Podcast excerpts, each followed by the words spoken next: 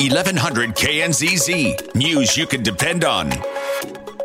I'm Tyler Franson in the News Center. A rock slide at a limestone quarry in Glenwood Springs has reignited calls to block expansion of the mine. Colorado Sun says the mid-continent limestone quarry was hit with a slide last week. The mine and its owner, Rocky Mountain Industrials, were given a cease and desist from federal regulators in the wake of the slide.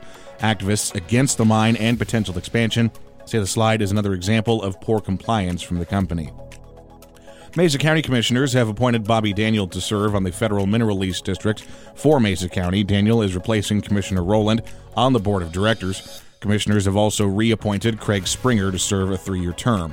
The Lease District approved its budget, which includes a one hundred twenty-five thousand dollars contribution to the permanent fund and a fall grant cycle with three hundred fifty thousand dollars available in grant funding. The former chief of police in Aurora is being sued for misusing her power. Denver Post says ex-chief Vanessa Wilson is being accused in court of using her authority to arrest the ex-girlfriend of her current partner.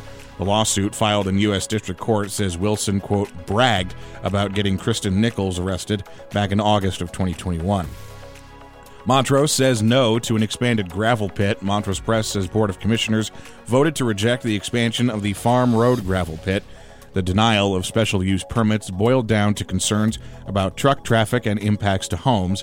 The pit, as it is, is ten acres. The owners sought expansion up to one hundred eighteen. There's good news on the respiratory illness front. Denver Post says the latest numbers show a continuing fall of hospitalizations for COVID nineteen, flu, and R S V. The numbers so far indicate no sign of a potential new wave of sickness from the latest COVID nineteen variant. I'm Tyler Franson in the News Center, online at eleven hundred K N Z Z dot com.